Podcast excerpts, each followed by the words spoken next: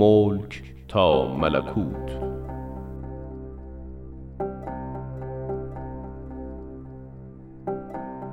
بر اساس کتاب بدایع الاثار و منابع تاریخی دیگر.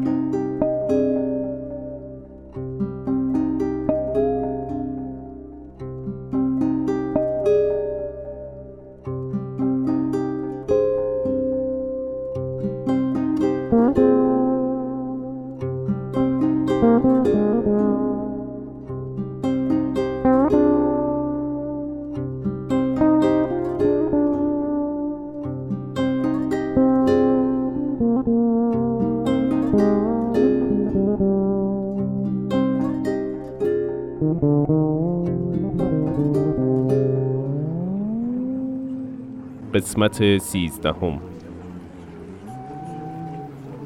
تا کنون چنین مردمی را ندیده بودم.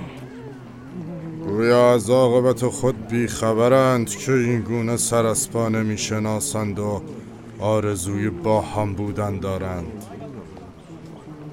خداوند قسمت میدن این سفر را نصیب ما کن. کاش بتوانم همراه حضرت بهاءالله و پسر ارشدشان عباس باشم. ساکت باشید ساکت!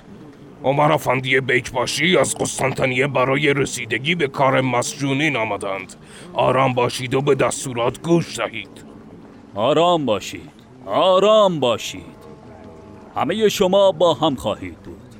همگی به یک محل اعزام خواهید شد اما فقط کسانی که اسمشان در این فهرست هست به خرج دولت به سفر دریا ادامه خواهند چه می‌گوید ما می‌خواهیم همراهشان باشیم.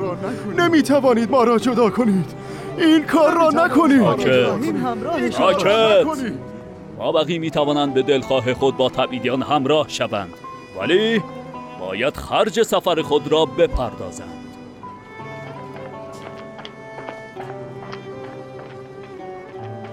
عجب. اینجا را ببین. این چه شوقی است آخر؟ دیوانند اینها چگونه افرادی هستند؟ عمر افندی داوطلبانه بلیط خریداری می‌کنند تا به زندانی نامعلوم در نقطه نامعلوم بروند. امور کشتی بخار اتریشی به زودی می‌رسد. وقتی لنگر انداخت با قایق اول اساسیه آنها را به کمک دیگر مامورین به کشتی حمل کنید و فردا دوباره با همان قایق آنها را به کشتی منتقل کنید. خیلی مراقبشان باشید. دریا طوفانی نشود. دیگر با خداست. ما تا همینجا معمور بودیم. من می‌روم. شما همینجا مراقب باشید.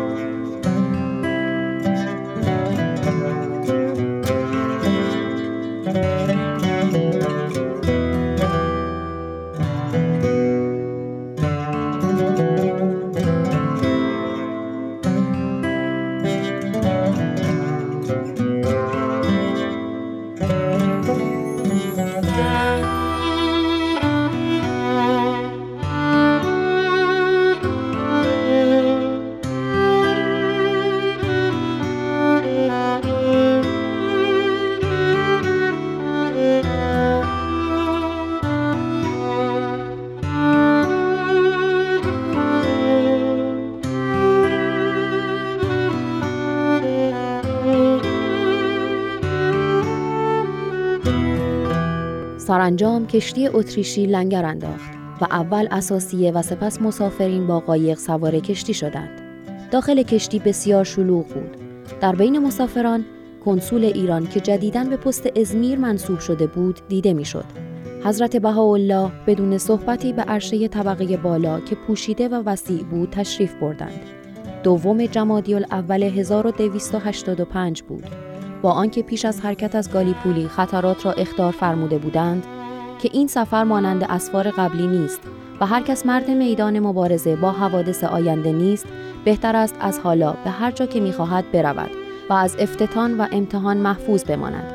چنان که بعد از آن امکانی برای رفتن نخواهد بود. کلیه همراهان آن را نشنیده گرفتند و کشتی به طرف مادلی حرکت کرد.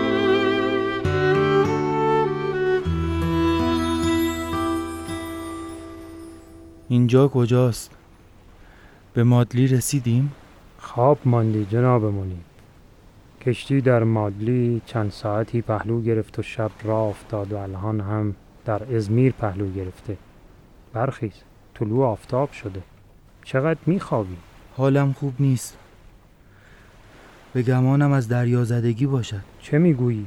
بگذار ببینم ای وای عجب تبی داری باید به حضرت بهاءالله و پسر ارشدشان عباس خبر بدهم. نه. آنها را ناراحت نکن.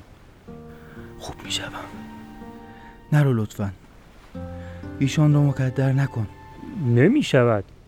باید با آنها بگویم.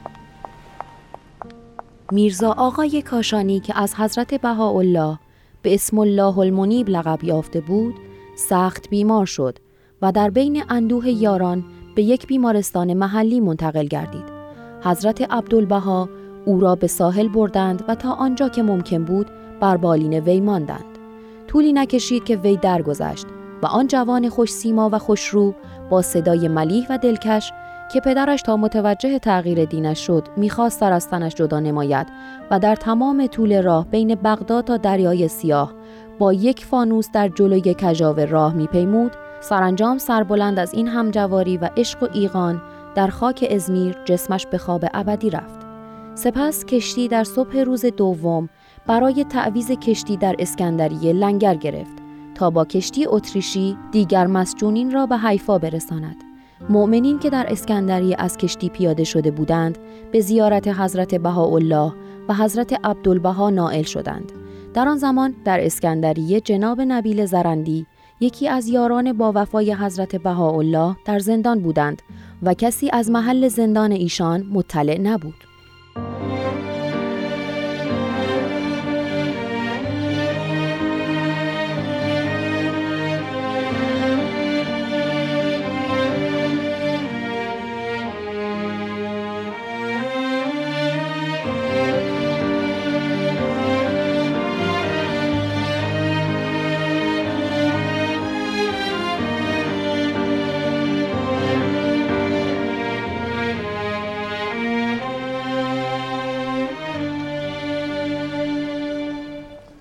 ای کاش از جناب نبیل خبری می‌شد. نگران او هستم. حضرت بهاءالله جناب نبیل اعظم را به مصر فرستاده بودند که موجبات خلاصی میرزا حیدرعلی و شش نفر از مؤمنین را بنماید. حالا خودش در مصر دستگیر شده و کسی نمی‌داند محل زندان ایشان کجاست. آقا ابراهیم آقا ابراهیم من اینجا هستم. بالا اینجا. خداوندا عظمتت را شکر. جناب نبیل است؟ با این همه معمور چه کنیم؟ فقط تا نزدیک زندان می رویم دوست ماست. بسیار خوب بروید. جناب نبیل اعظم خدا را شکر. از دیدارتان خوشحال شدیم. بسیار نگرانتان بودیم. پس اینجا بودید؟ شما اینجا چه می‌کنید؟ شما کجا و اسکندریه کجا؟ به همراه این مأمور برای خرید مایحتاج به ساحل آمدیم. بیشتر از این اجازه نمی دهند اینجا بمانیم. با اجازه شما ما زودتر می رویم و بودن شما را در این زندان به اطلاع سرکار آقا پسر ارشد حضرت بهاءالله می رسانیم اگر کشتی زود حرکت نکند دوباره برای دیدنت خواهم آمد. خدا نگهدار. خداوندا تمام وجود مرا به آتش کشید و رفت. چه شده مرد؟ چرا اشک میریزی؟ تو که گفتی دوبار رویای معبودمان را دیدی و گفتی به تو فرمودند پس از 81 روز اتفاق خوبی برایت خواهد افتاد. امروز همان روز است. اتفاق افتاد جناب فارس حکیم. معبودم حضرت بهاءالله در کشتی هستند. آن هم در اسکندریه. ای داد اگر فردا جمعه نبود می توانستیم هر دو به کشتی برویم. اما ناراحت نباش. تو هرچی می خواهی بنویس من هم می نویسم. فردا دوستی به اینجا می آید نامه ها را به اون می دهیم تا به ایشان برسانم تو مرا که دیانت پروتستان داشتم بینا کردی و مؤمن به آین حضرت بهاءالله. من هم مشتاق دیدار ایشانم. خب پس چرا معطلی؟ برویم تا دلتنگی هایمان را در کاغذ بنگاریم جناب حکیم. برویم جناب نبیل که وقت غنیمت است.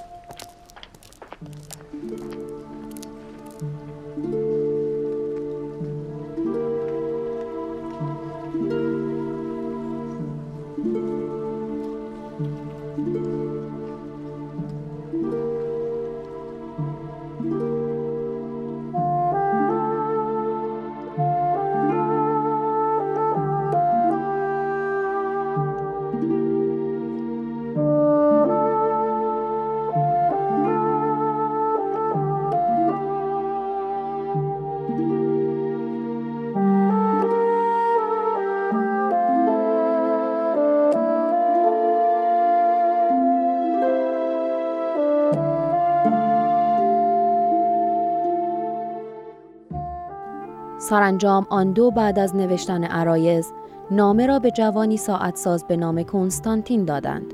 با کمال تعجب کشتی که به راه افتاده بود ایستاد و جوان نامه را به حضرت بهاءالله رساند. یک ربع ساعت کشتی توقف کرد و جوان با پاکت و یک بسته دستمال پیچ شده به زندان برگشت.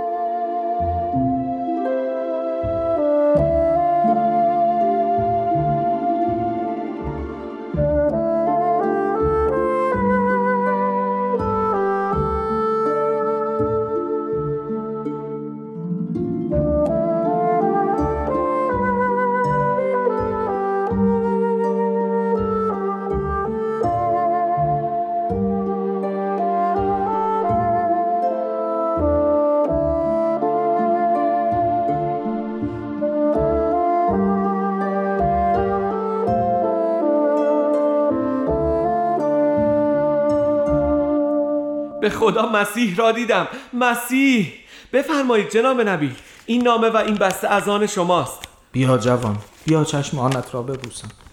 نصیب ما آتش حضرت و نصیب تو روشن شدن دیده به دیدار محبوب عالمیان بود. ببین فارس عنایت مخصوص به تو مبذول داشتن. حضرت بهاءالله از ایمان تو بسیار خوشنود شدن. در حقت دعا کردند این نقلهای بادامدار را جناب مهدی پسر کوچک حضرت بهاءالله هدیه دادند. چه اتفاقی خوشتر از این؟ دیدی به چشم چه شد؟ دیدم جناب نبیل دیدم. قدرت و عظمت را در همین توقف کشتی در رساندن نامه و جواب دیدم. دیگر با این بیانات مبارک تحمل اینجا برایم آسانتر شد. ببریم به مسجونین دیگر هم تعارف کنیم. جوان برای خودت بردار که تو چشمت به شمسی افتاد که در شب هم تابان است. بردار. بسیار سرخوشم. دیگر باید بروم. خدا نگهدارتون. سلامت. خوشا به حالت جوان. برو. برو به سلامت.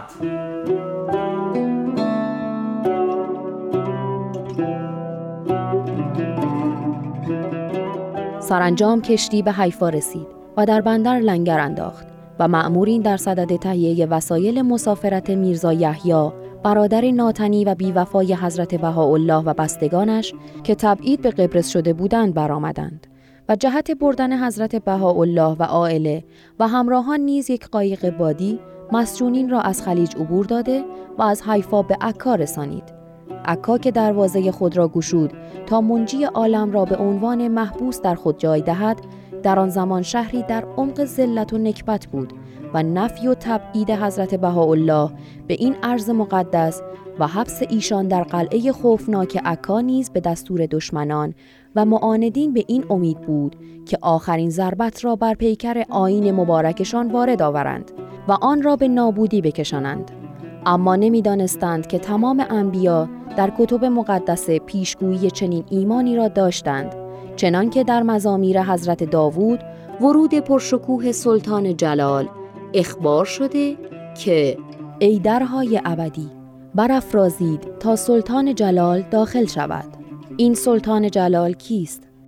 شمس بهاءالله از همان قلعه تابیدنش به سراسر جهان آغاز شد.